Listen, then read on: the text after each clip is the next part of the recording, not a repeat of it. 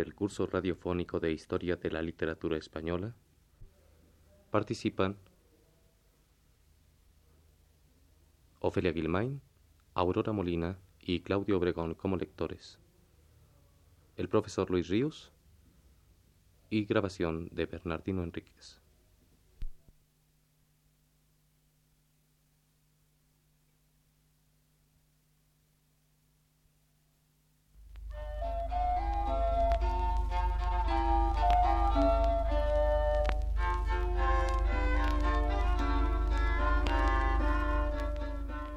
Señoras y señores, muy buenas tardes. Tenemos el agrado de presentar a ustedes el quinto programa de la serie Curso Radiofónico de la Literatura Española a cargo del profesor Luis Ríos. Con ustedes, el profesor Ríos. Después de referirnos en las pasadas ocasiones a los cantares de gesta más antiguos, los cuales no han llegado hasta nosotros sino prosificados en crónicas, como los dedicados al último rey godo, Rodrigo, a los condes de Castilla Fernán González, Garci Fernández y el infante García, a los hijos del rey Sancho el Mayor de Navarra, a los siete infantes de Lara y a la muerte del rey Sancho II de Castilla en el cerco de Zamora, después de haber completado esa primera visión de nuestra epopeya con una alusión a las características que Castilla muestra al surgir en el concierto de los reinos cristianos medievales, y de aludir a los creadores de aquella poesía, los juglares, vamos hoy ya no a evocar espectros de poesía, que son aquellos cantares perdidos, sino un poema que realmente existe para nosotros, el más remoto conservado de nuestra literatura, un poema de gesta también, el cantar de Mío Cid. Conservamos este cantar en una copia de principios del siglo XIV que hizo Per Abad. El códice que la contiene apenas tiene unas cuantas lagunas. Le falta una hoja al principio y dos en medio. Estas pequeñas lagunas, con todo, han podido ser subsanadas mediante la crónica llamada de veinte reyes de Castilla también del siglo XIV, en la cual este mismo poema, el del Cid, se halla detalladamente prosificado. También pertenece éste, como los anteriormente estudiados, a la poesía juglaresca, al mester de juglaría.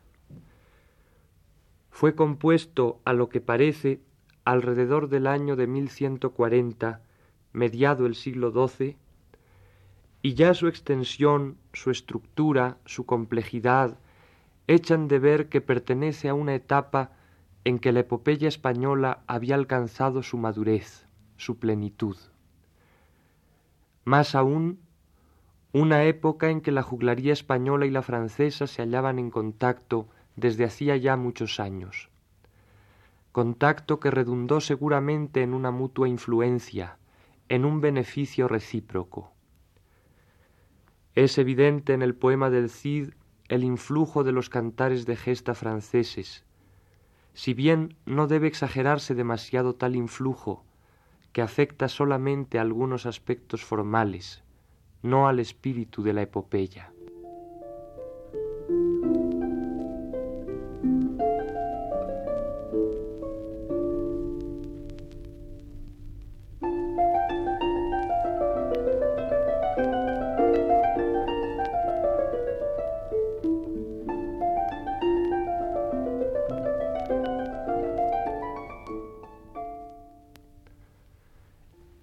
Poema del Cid comprende tres cantares. El primer cantar trata del destierro del héroe ya en la madurez de sus años y de las grandes victorias que alcanzó contra los moros, señaladamente la conquista de la ciudad de Valencia. El segundo cantar se refiere a las bodas de las hijas del Cid, y el tercero narra la afrenta de Corpes con el juicio que Ruy Díaz entabló contra sus yernos por el abandono y maltrato que en aquel robledo dieron a sus esposas, y con la lucha campal en que aquellos, los infantes de Carrión, fueron vencidos por caballeros del Cid, quedando así vengadas doña Elvira y doña Sol del agravio de sus maridos. Para la mejor comprensión del texto de ese poema, en vista de las dificultades que para el lector ofrece su lenguaje arcaico, en nuestros días suele editarse acompañado de una versión moderna del mismo. Las versiones en prosa más conocidas y seguramente las mejores son la de Pedro Salinas y la de Alfonso Reyes. De las versiones en verso, la más reciente es la del poeta Luis Warner. Si bien no una objeción, sí conviene hacer sobre esta última una aclaración, para justificar el hecho de que nosotros no la utilicemos en las lecturas fragmentarias que hagamos del poema. Tal versión regulariza la métrica del cantar, reconstruyéndolo todo en versos de dieciséis sílabas.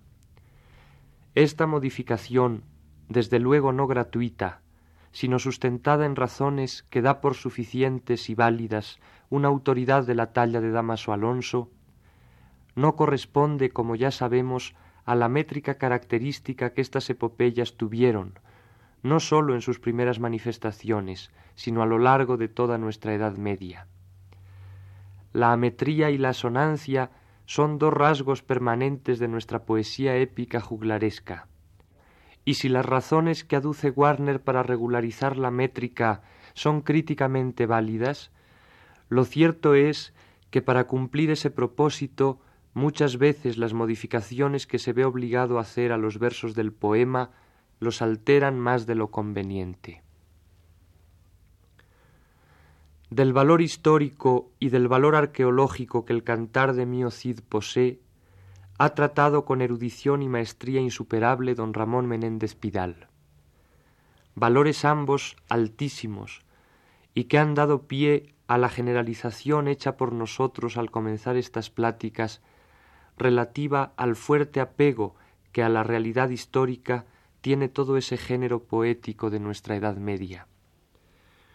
Una muestra de tal apego la tenemos en el hecho de que Menéndez Pidal ha llegado a identificar con personajes reales a prácticamente todos los que aparecen en el poema del Cid, aun a los más incidentales.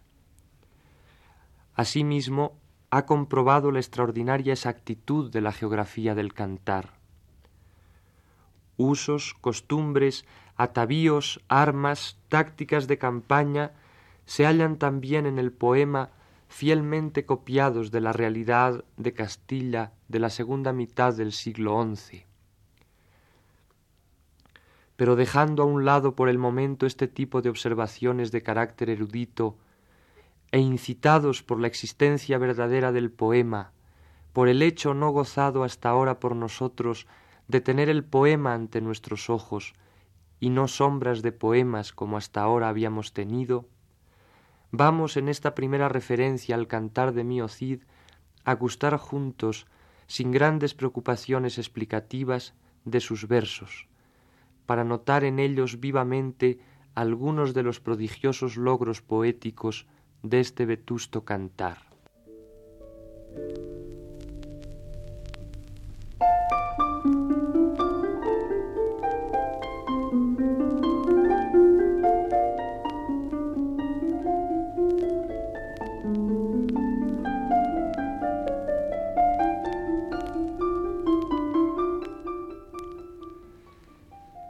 Ya decía que en la única copia que conservamos de esta gesta, la de Pedro Abad, falta la primera hoja.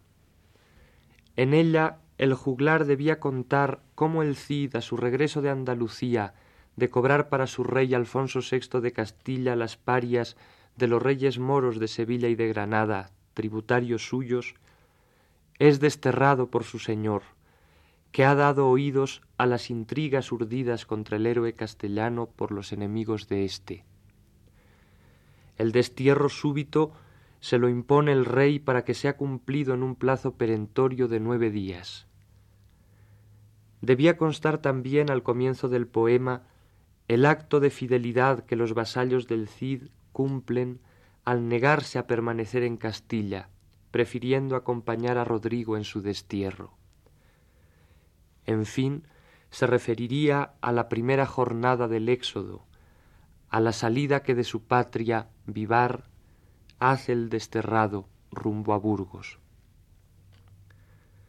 Los primeros versos de este mutilado manuscrito dicen De los sus ojos tan fuertemente llorando, tornaba la cabeza y estábalos mirando.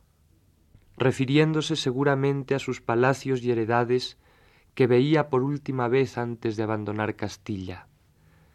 Sigue diciendo el poema que el héroe vio puertas abiertas, cerraduras sin candados, perchas vacías sin pieles y sin mantos, y sin halcones y sin azores mudados. Suspiró mi Cid, pues tenía grandes cuidados. Habló mi Cid bien y muy mesurado. Gloria a ti, Señor Padre, que estás en lo alto. Esto me han urdido mis enemigos malos.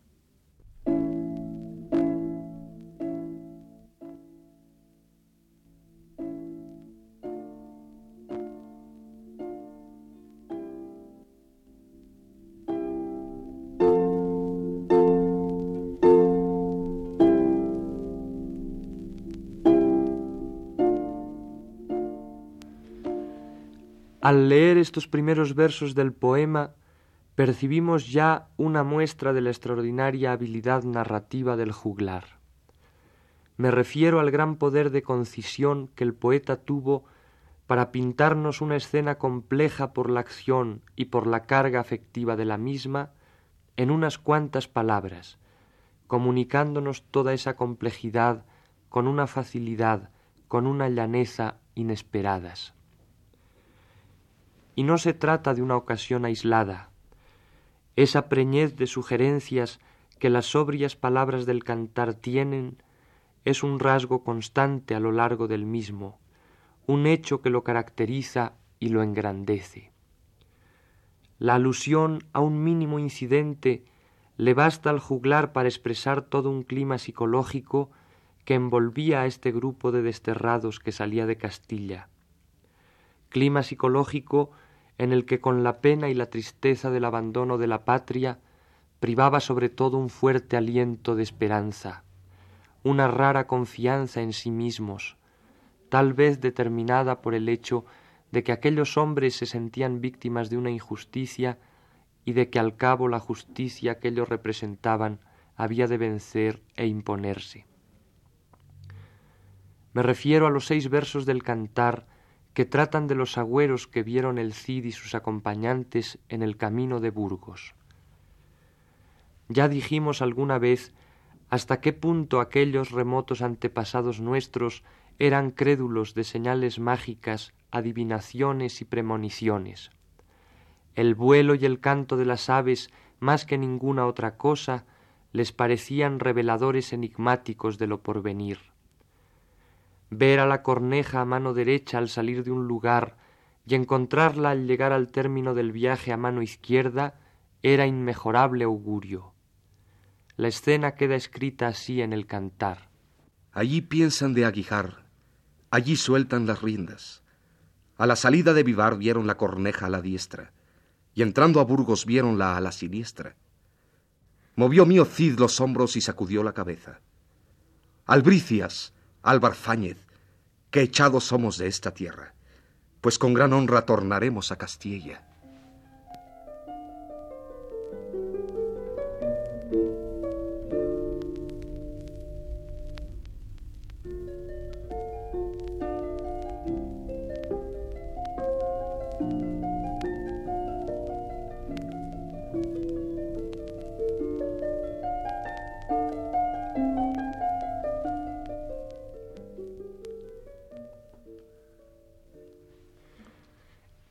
Esa profunda expresividad que el poeta logra con unas pocas palabras, volvemos a notarla en la estrofa siguiente del cantar. Esa estrofa de sólo siete versos basta para que el juglar nos comunique cómo todo el pueblo de Castilla se sentía espiritualmente ligado al destino de Ruy Díaz, y hasta qué punto sentían rencor contra el rey que había cometido tan gran injusticia con el héroe en la sentenciosa exclamación de los habitantes de Burgos al ver pasar bajo sus ventanas a Rodrigo camino del destierro, se sugiere todo un complejo de actitudes críticas de orden social y político y de actitudes sentimentales frente a ambos personajes, el Cid y el Rey. Es este el fragmento al que me refiero. Mío Cid Ruiz Díaz por Burgos entró, en su compañía sesenta pendones. Salíanlo a ver mujeres y varones, burgueses y burguesas en las ventanas son. Llorando de los ojos tanto tenían dolor. De las sus bocas todos decían una razón. Dios, qué buen vasallo si tuviera buen señor.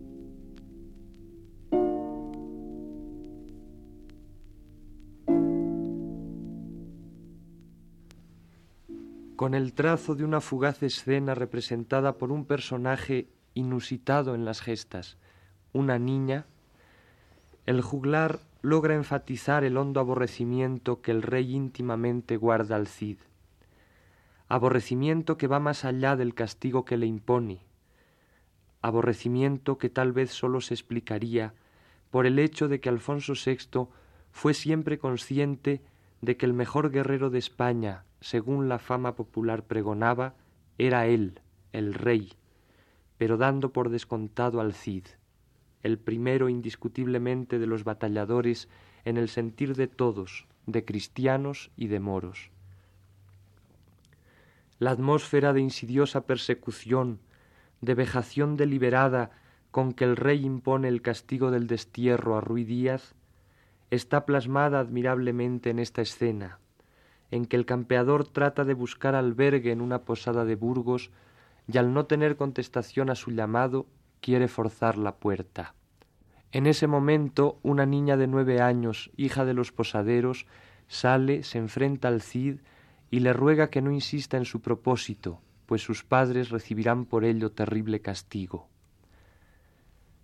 Y no sólo nos comunican estos versos la inexplicable saña real sino que ya nos sugieren algunos rasgos fundamentales del carácter del héroe tal y como será visto en el poema, su dignidad, su sobriedad, su magnanimidad. Corren de esta manera. El campeador se dirigió a su posada. Así como llegó a la puerta, hallóla bien cerrada, por miedo del rey Alfonso que así lo ordenara, que si no la quebrantase, que no se la abriesen por nada. Los de mí Cid a altas voces llaman. Los de dentro no les querían tornar palabra. Aguijó mi Cid, a la puerta se llegaba. Sacó el pie del estribo, una patada le daba. No se abre la puerta, pues bien era cerrada. Una niña de nueve años cerca de él se paraba. Ya campeador que en buena hora ceñisteis la espada, el rey lo ha vedado. Anoche llegó su carta con prevenciones grandes y fuertemente sellada. No os osaríamos abrir ni hospedar por nada, si no perderíamos los haberes y las casas, y aún más, los ojos de las caras. Cid, en nuestro mal vos no ganáis nada, que el criador os ayude con todas sus virtudes santas. Esto la niña dijo y volvióse hacia su casa. Ya ve el Cid que del rey había caído en desgracia. Partióse de la puerta por Burgos aguijaba.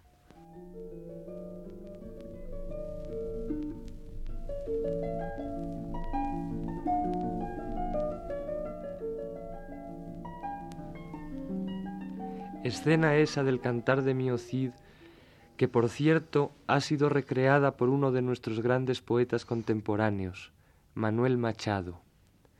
Recreación notable que no vamos a dejar pasar la ocasión de escuchar ahora. Castilla la intituló el poeta andaluz y dice así. El ciego sol se estrella en las duras aristas de las armas, llaga de luz los petos y espaldares y flamea en las puntas de las lanzas. El ciego sol, la sed y la fatiga. Por la terrible estepa castellana al destierro con doce de los suyos, polvo, sudor y hierro, el Cid cabalga. Cerrado está el mesón a piedra y lodo. Nadie responde.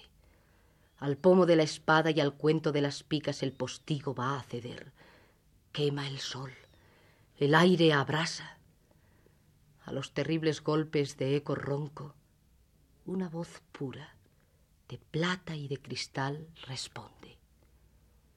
Hay una niña muy débil y muy blanca en el umbral. Es toda ojos azules y en los ojos lágrimas. Oro pálido nimba su carita curiosa y asustada. Buen Cid, pasad. El rey nos dará muerte, arruinará la casa y sembrará de sal el pobre campo que mi padre trabaja. Idos, el cielo os colme de venturas. En nuestro mal, oh Cid, no ganáis nada. Calla la niña y llora sin gemido. Un sollozo infantil cruza la escuadra de feroces guerreros y una voz inflexible grita, En marcha. El ciego sol, la sed y la fatiga. Por la terrible estepa castellana, al destierro con doce de los suyos, polvo, sudor y hierro, el Cid cabalga.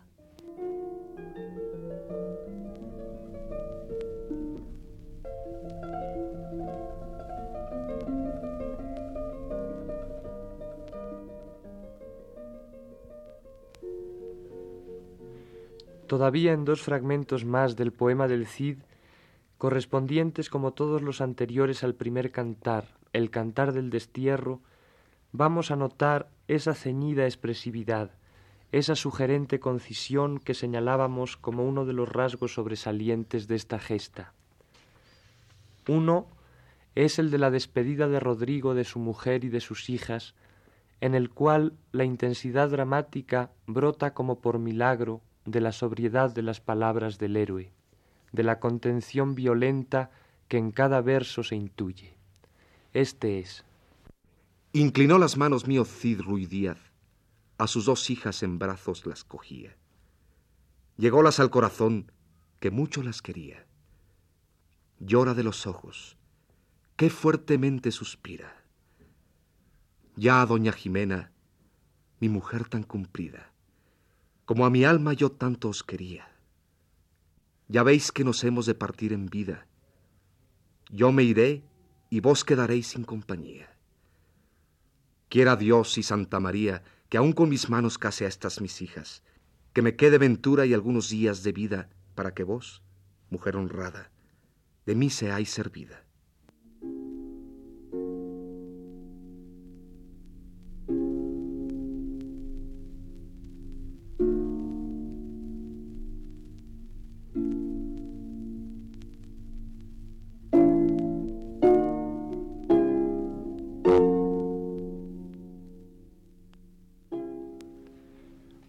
Último, hemos de fijarnos en otra situación descriptiva totalmente distinta a las anteriores.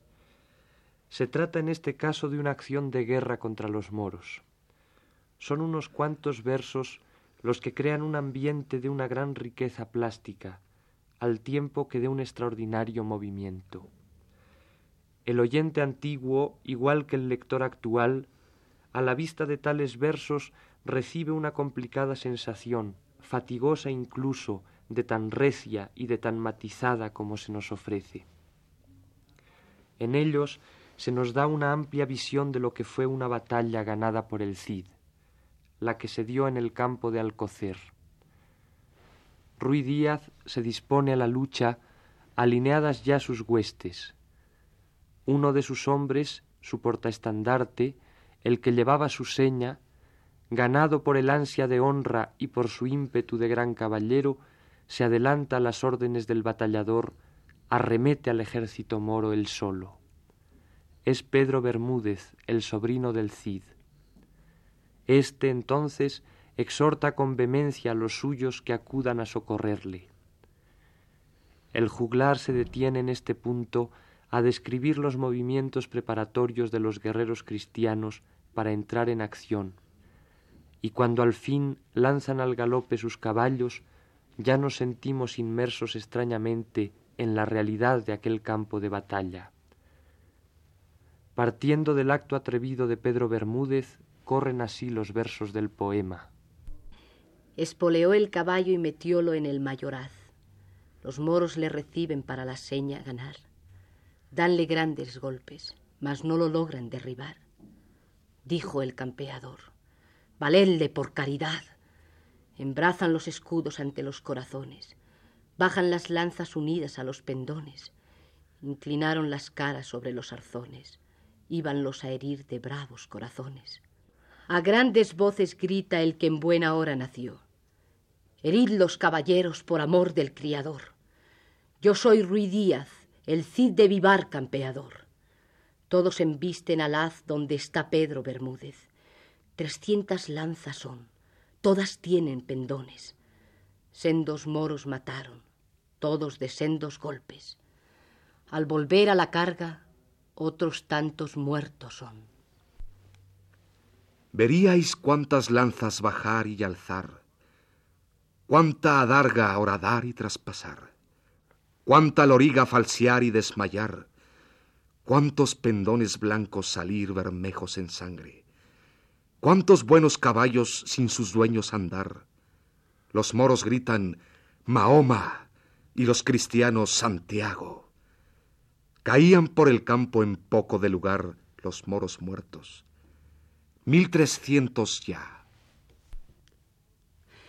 Cómo lidian de bien sobre dorado arzón mío Cid Ruy Díaz, el buen lidiador.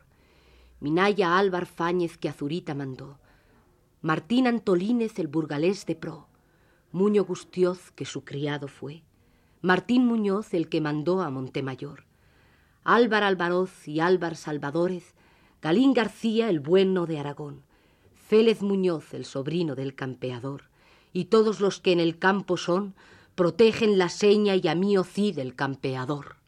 Con singular maestría, el poeta ha mezclado rasgos fugaces de colores, de formas. Ha pintado, solo manchando el lienzo del poema, masas informes de los ejércitos moro y cristiano combatiendo, figuras de caballos corredores en batalla, junto a otros libres en el campo, perdido ya el jinete que los gobernaba. Y entre esas imágenes súbitas, confusas, de pronto perfila, mencionando a cada uno por su nombre, a los principales caballeros del Cid, dotándolos en medio de esa violenta confusión humana de una prodigiosa individualidad, de una presencia absoluta. Asimismo, entre las tiradas de versos puramente descriptivos que enumeran movimientos tácticos de los lidiadores, aparejos de guerra, el juglar hábilmente intercala exclamaciones, imprecaciones, gritos de guerra para dar confianza a las huestes, llamadas de atención del Cid a los suyos y también, a la par que las del Cid, llamadas de atención del poeta a sus oyentes. Momentos altamente afectivos del lenguaje entremezclados con otros momentos de gran objetividad descriptiva, de todo lo cual surge una realidad intensamente vivida por aquellos personajes y definitivamente salvada por la justeza y la plenitud del canto del juglar. Este ha sido el quinto programa de la serie Curso Radiofónico de la Literatura Española a cargo del profesor Luis Ríos. Escucharon ustedes en una intervención especial las voces de Aurora Molina y Sergio Jurado. Agradecemos su atención y los invitamos cordialmente a escuchar el siguiente de la serie, el próximo viernes a las seis de la tarde.